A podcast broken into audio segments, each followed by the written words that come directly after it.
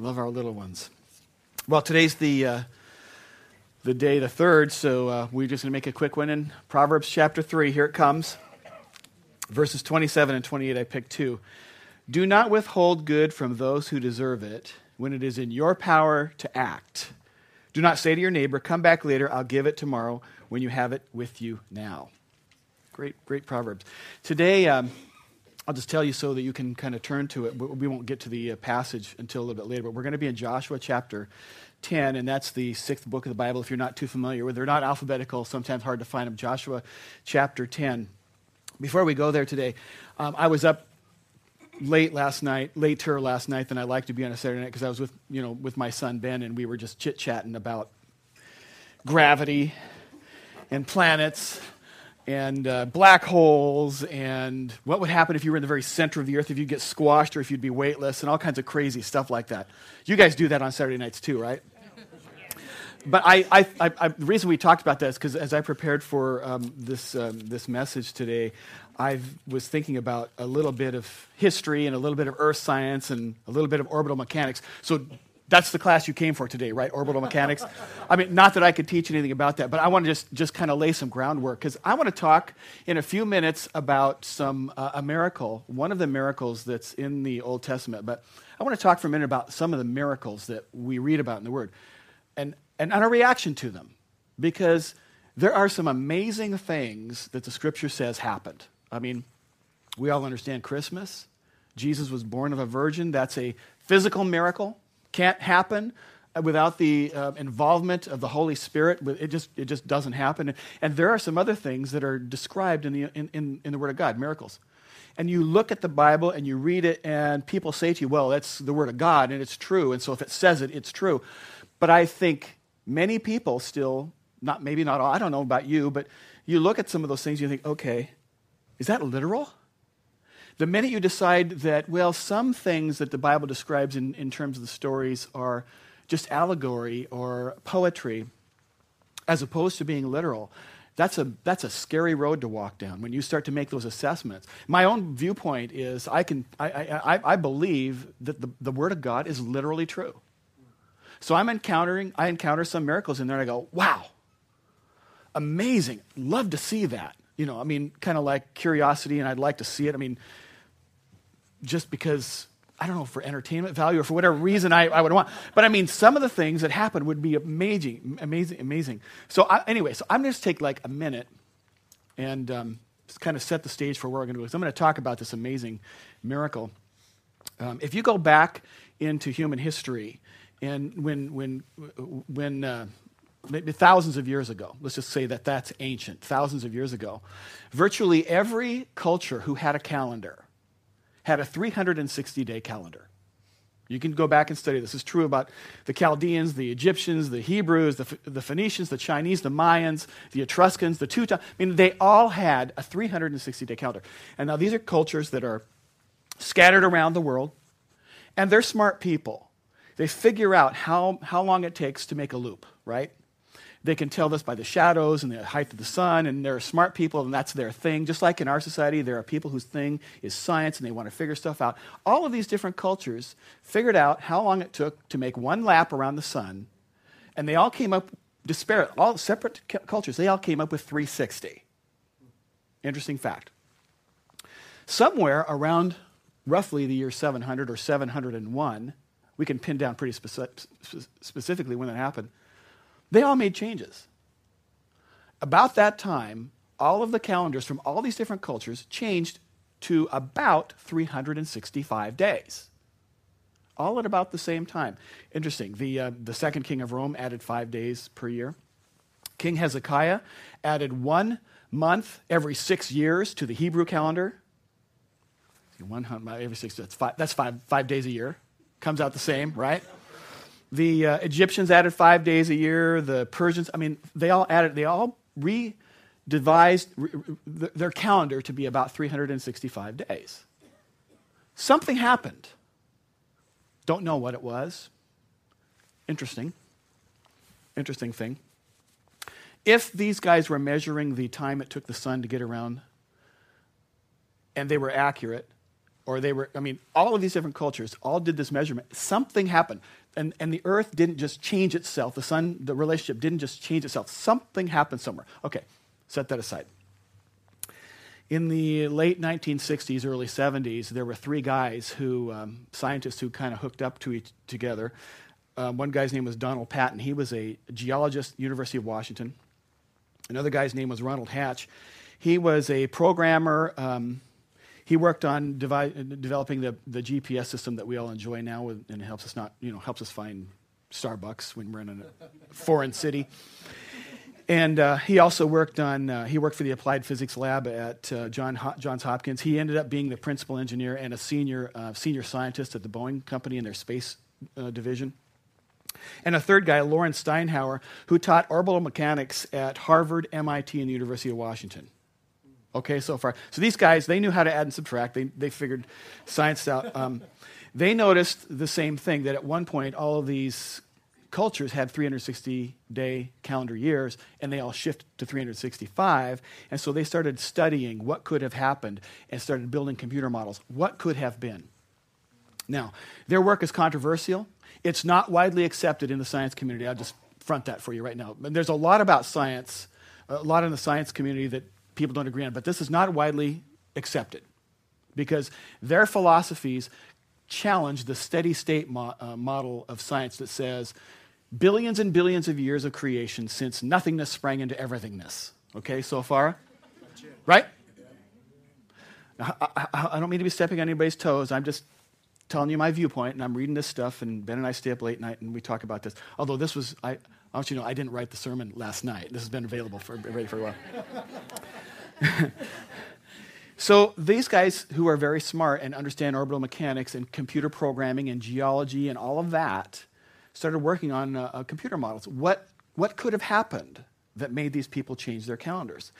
And one of their computer models came up with a scenario where there was a gravitational interaction between the Earth and another nearby planet, Mars, and that that interaction so changed the Earth's um, relationship that there would have been one day,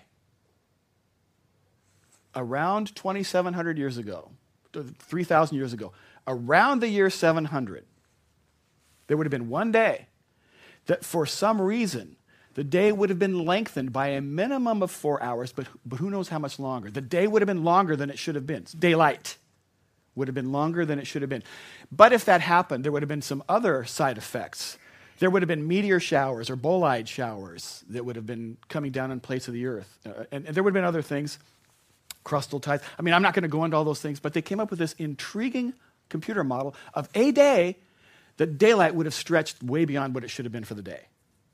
I mean, right now, every day is getting like 30 seconds or a minute longer, right, as we get towards summer. But if it jumped to tomorrow and the day was like seven hours longer, you'd notice that, right? So these guys came up with this interesting model of orbital mechanics. It's fascinating. It's hypothetical. It can't be proven and it can't be unproven. It can't be disproven. There's no such word as unproven. So it can't be done to either two of those things, um, I don't think. And um, so tuck that information aside. Done with the uh, science lesson for the day. Last week, I got a call I'm going to tell you a couple of stories about. I, last week, I got a phone call from a, a, woman I know, and she just wanted me to know um, that she was on the way to um, between doctor's appointments. She had, um, with her mother, uh, gone into a doctor for a hastily arranged appointment because the woman was having some pains, and they wanted to get it checked out. So they went to the doctor. Doctor did a, a, a breast exam. Said, "Yeah, there's something there." And he said, We're going to do two things. I'm going to send you for some tests, and I want you to know I know a really good surgeon, and we're going to deal with this. So it'll be okay, but we're going to have to get after this. Pretty certain. The phone call came to me between that appointment and the scans. They do, you know, ultrasounds and mammograms and that stuff, right? So I get this phone call. It's kind of a desperate situation, um, concern. I don't know how to describe it, but something's going on. That takes place, and um, a small, a very small number of people began to pray about this situation. I get a phone call several hours later Tests them come back. There's nothing there. There's nothing there. That's one story. This is a week ago. Week ago. Here's another story, maybe a week and a half ago. Well, it concluded, or, or it, it got, I'll get, I'll get you up to about a week and a half ago. Here's another story uh, of somebody else that I know. Uh, a woman was with her family on Christmas Eve, this last Christmas Eve, and she began to have this pain that hadn't been there before in, throughout her body. Pretty severe. Couldn't, tried to take some pain meds, got some pain meds from a friend, no effect. Got to go in. Emergency room on Christmas Eve. What a blast, huh? Christmas Eve emergency room. They get in there, there's something, they can't figure it out. They start doing scans, and they see a large, significant mass on her pancreas. That cannot be good. It's a 35 ish year old woman, mother of several little ones, and uh, a believer, and it hurts. And they've said to her, they did a CT scan, they, they, they said to her, This isn't good. We'll help you with your pain. But as soon as the Christmas gets over and the offices open up, you need to go see an oncologist. Don't delay this. They go in, the doctors do their exams, and the news is not good. Large mass attached to your pancreas. That's usually not, you know, if, if this is cancer, that's not the one you want, usually.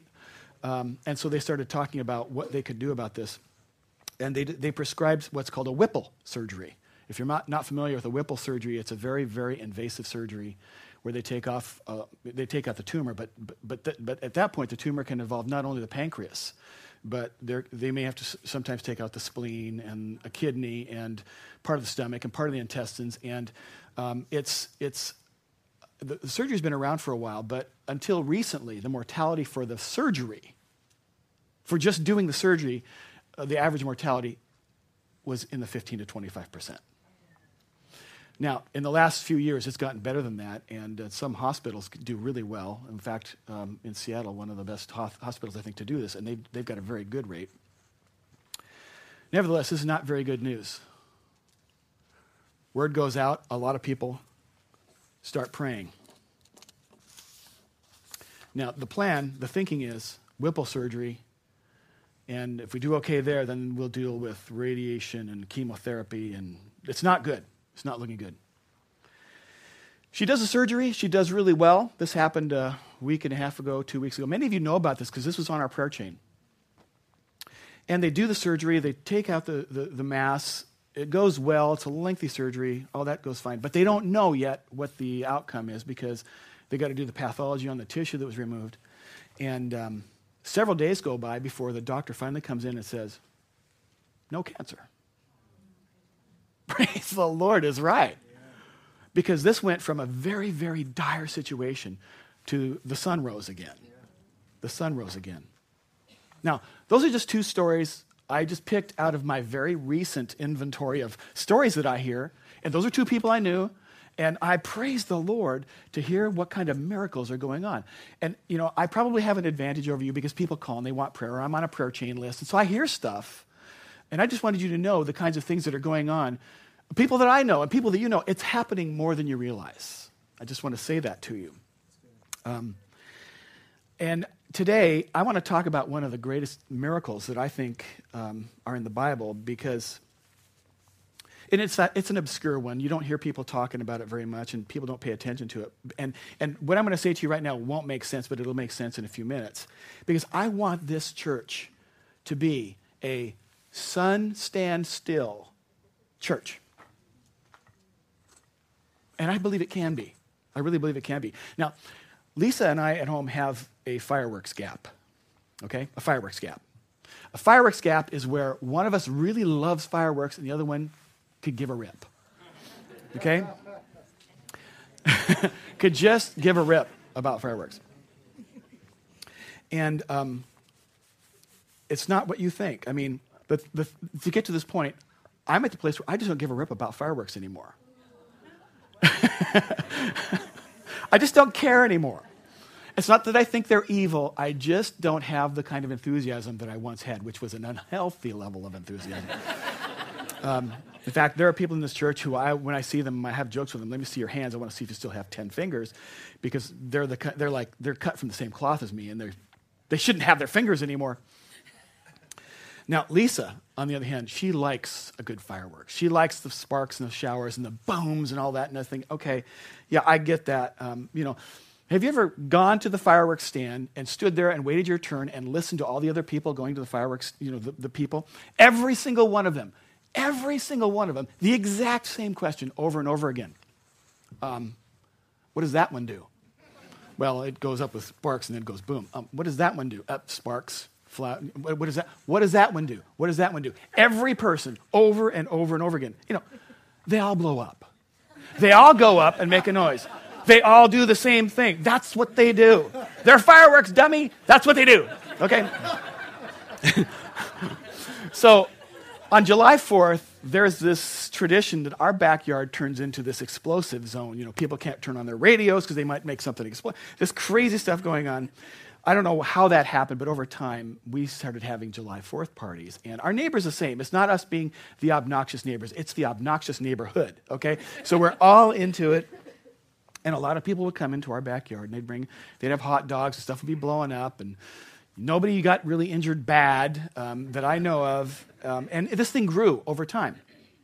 And then one year, Joseph, who I think at this point was in high school, he comes to us and says, Hey, mom and dad, do you mind if I invite a few friends over for July 4th?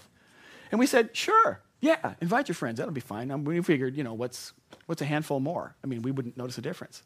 We didn't realize that our precious son Joseph stood up in the youth group and said, Anybody that wants to come over on July 4th, come on over.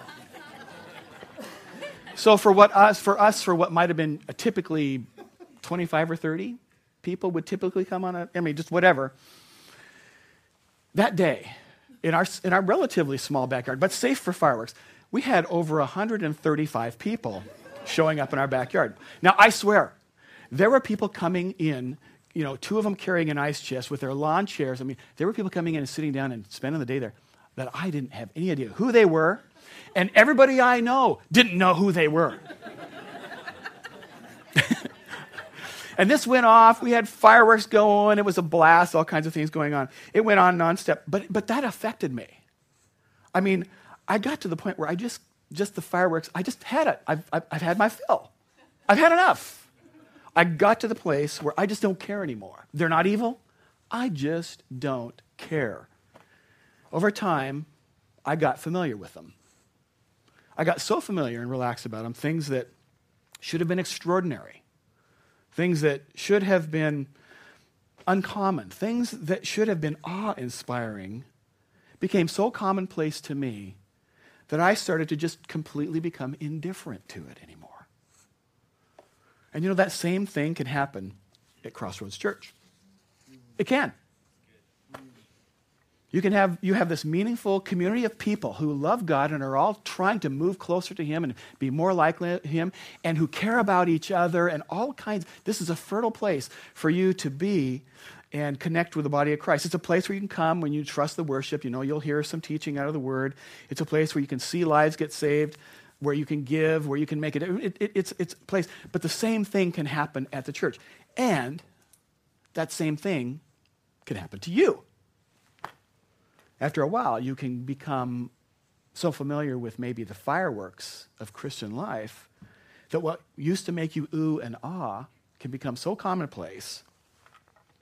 And then we can become too complacent as God moves among us. Now, I'm not correcting you or telling you, I'm just saying this can happen. I think it's a natural reaction over time to become desensitized to the things you see. And God moves among us, and we rub shoulders with other people who love the Lord and um, who are sitting in this room, a lot of godly people. And they're full of faith, and they're full of character, and they're prayer warriors here, and servants, and they're people who are godly, generous. And, and, and, and sometimes we just say to our, you know, we need to say to ourselves, don't get too familiar with the fireworks let me say that again. Don't get too familiar with the fireworks. Would you say that with me? Don't get too familiar with the fireworks. Okay. And I have a bit of pa- uh, passion um, in, for today's uh, the passage we're going to read because uh, you know not only is it the story of my life and the story I believe of this church, I believe it's intended by the Lord to be the story of every follower of Christ. And the kind of faith that I'm going to challenge you to pray with today over your family, over your career, over your health, over your ministry, is not reserved for some sort of super Christian, elitist, A list believer.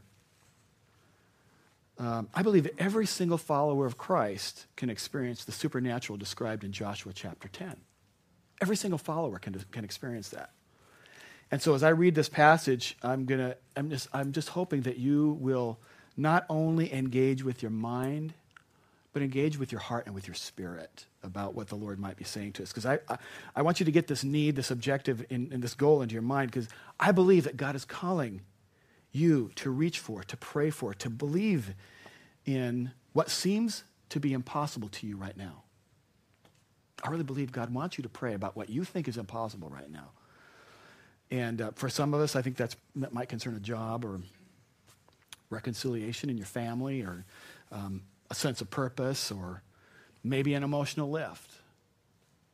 Maybe you have been in a place of depression for two years and you just need a cloud lifted and you need spiritual help that the Holy Spirit needs to come in and provide and you need that supernaturally to enter your life today. I mean, I pray that today is not just going to be another, you know, typical run of the mill sermon in your mind somehow, but somehow there's something that catalyzes as the Holy Spirit.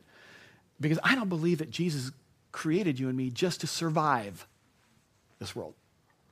I just don't believe that. I believe He made us to change it. And, um, and, and the risk is that I see way too many believers, way too many Christians, way too many followers of God that have been lulled into lowering their expectations. We've just been lulled there.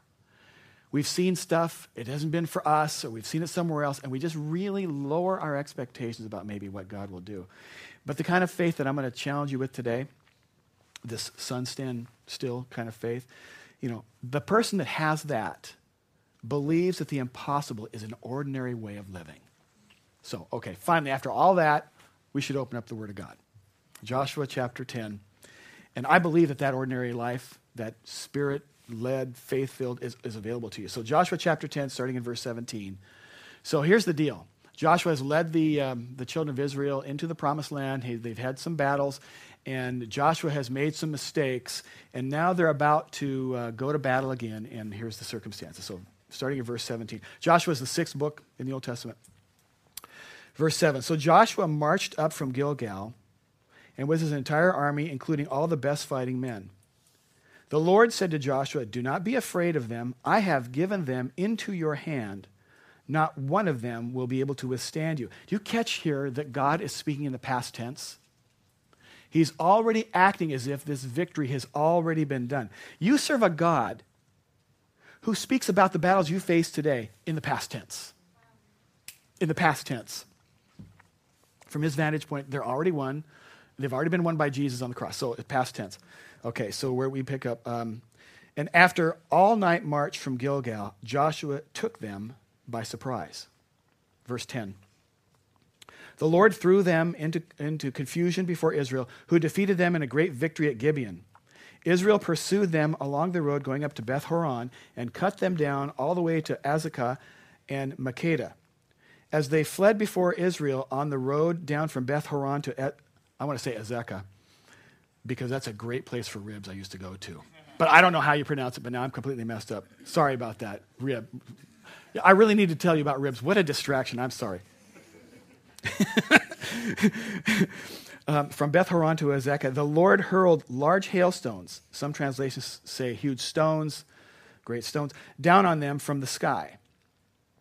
And more of them died from the hailstones than were killed by the swords of the Israelites. God can do more for you in one simple, you know, moment of favor than you can do in a lifetime of trying to do things on your own. And then verse 12 we come to sums up the way I want to live my life and uh, the prayer I'm going to lead you to pray over the next couple of weeks and the kind of miracle God wants involved in the church and all of us to know firsthand. Verse 12 on the day the Lord gave the Amorites over to Israel, Joshua said to the Lord in the presence of Israel, O sun, stand still over Gibeon. O moon, over the valley of Ajalon. Not a very long prayer. But watch the response of God here as to, to the prayer of just one man named Joshua. 13. So the sun stood still and the moon stopped till the nation avenged itself on its enemies, as it is written in the book of Jashar. The sun stopped in the middle of the day and delayed going down about a full day. There has never been a day before it or like since, a day when the Lord listened to a man. Surely the Lord was fighting for Israel. Wow.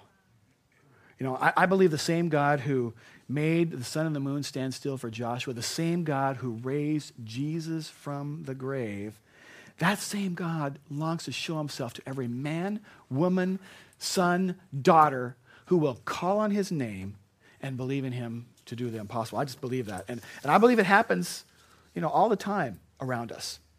You know, where a believer is bold enough to say, you know, God, I want to live my life in such a way that, that it leaves no doubt that you're fighting for me.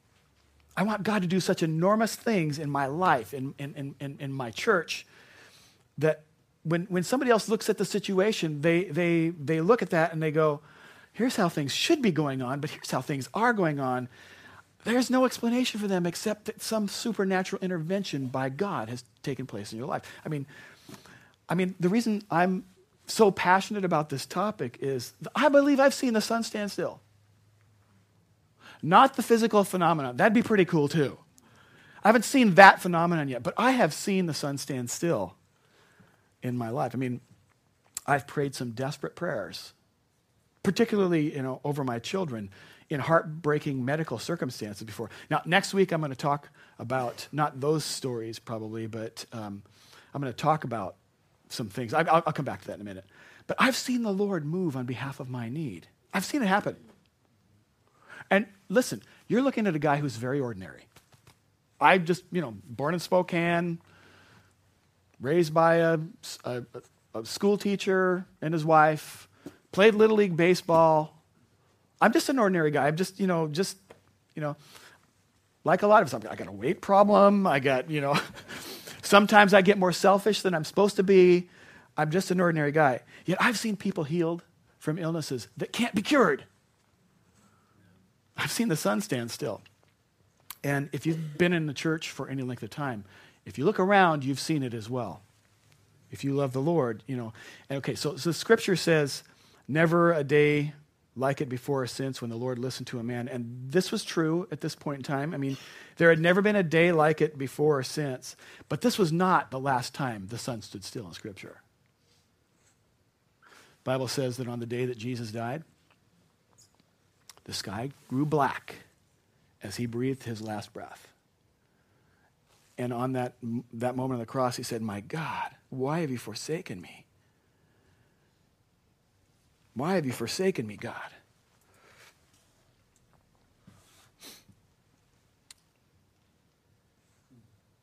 And in, in those moments, the God of the universe stepped through space and time and made salvation possible for you and for me. And the sun stood still an amazing thing. And I, want to make this, you know, maybe a little bit personal right now. I hope you make it a priority to be back again next week because I'm going to talk about some of the objections that might be stirring up in your soul right now about, you know, about your circumstances. So uh, uh I'm not going to talk about next week too much more than that.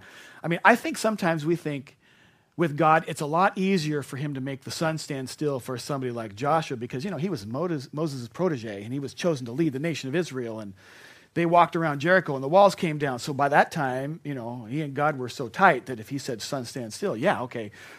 I mean, I, I think it's easier for us to believe that God can make the sun stand still for Billy Graham.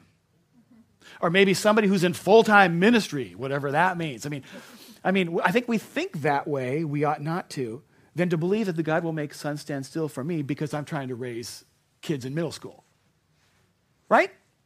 Believe me, if you're raising kids in middle school, you need the sun to stand still sometimes. you do. And some of you are in situations right now where you don't see how God could do it for you. But Ephesians 3, 3.20 tells us that he can do immeasurably more than you could just ask or imagine. If the need you have in your life seems too big for you, that makes it just the right size for God. It does. It makes it just the right size. So if you're in a situation today and you say to yourself, the only way this can happen is if God does it, then you're right in the center of God's wheelhouse. You're right there in his, his uh, home run zone. So back to Joshua. Let me tell you a little bit about his context here because it relates to us some. Joshua um, got himself into this trouble. He shouldn't have even been fighting this battle to begin with. He, you can read earlier, but he, he didn't seek the counsel of God. He made an alliance with some people that he wasn't supposed to, and now he finds himself fighting them. So now he needs God's help to get him out of a situation that he dug himself into. He got himself there. Anybody ever here need God to get you out of a situation where you parked your own car? Okay.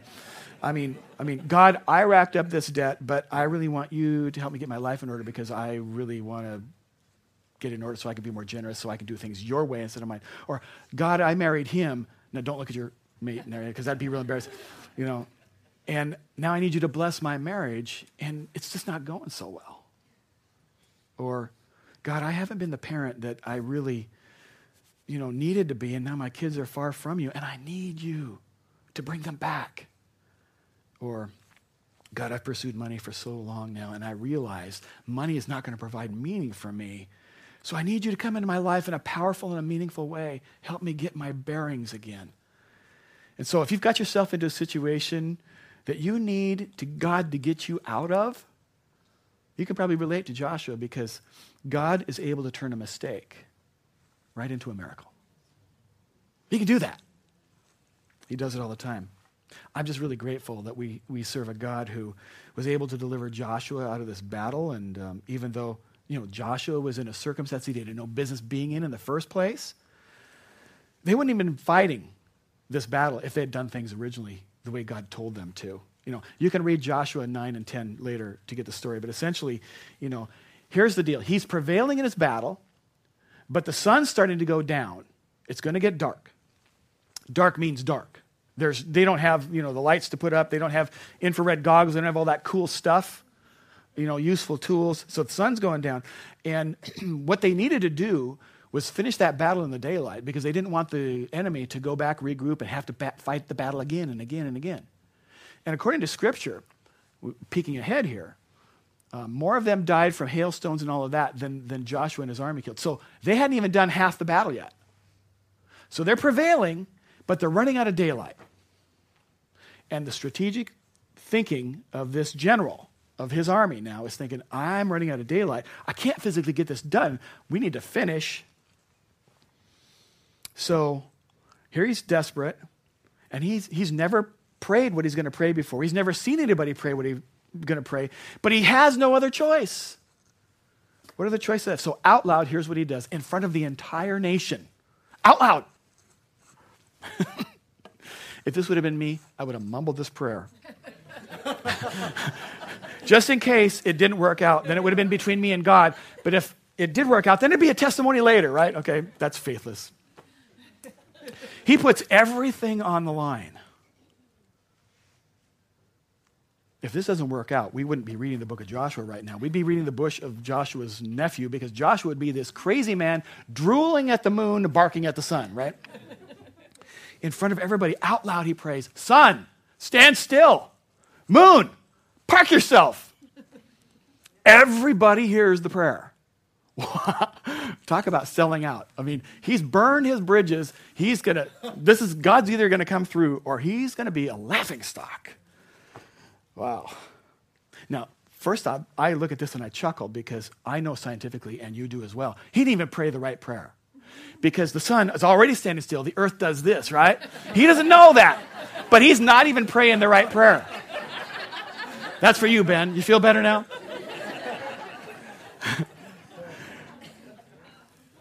and I think the, the truth is that that didn't matter. God loves this prayer. He's not insulted by our great big requests. I think sometimes God gets insulted by our little requests.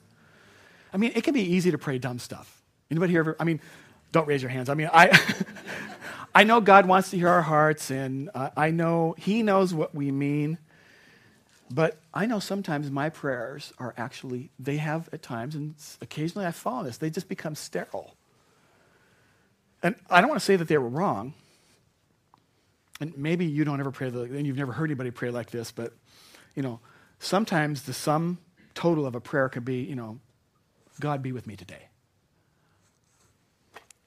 I mean, it's good to pray. God knows you're seeking his blessings and all that, and it's, so it's really good. And, it, you know, but I look at that and I think, okay, because I'm kind of sarcastic sometimes, and I'm thinking, okay, God's going, is that it? Is that all? I mean, first of all, I wasn't aware that we weren't going to be together all day today anyway, Terry. I mean, I'm the creator of the heavens and the earth. Everything is mine. I'm everywhere. You're my son. I promise to be with you all the time, never to leave you or depart you. I wasn't really aware we weren't going to be, I wasn't going to be with you. So um, that's what I'm thinking. Okay, um, okay. I probably never get to pray that sterile prayer again now because. And I, th- I, think, I think truth be told, I don't mean to, to, you know, be smacking that prayer down.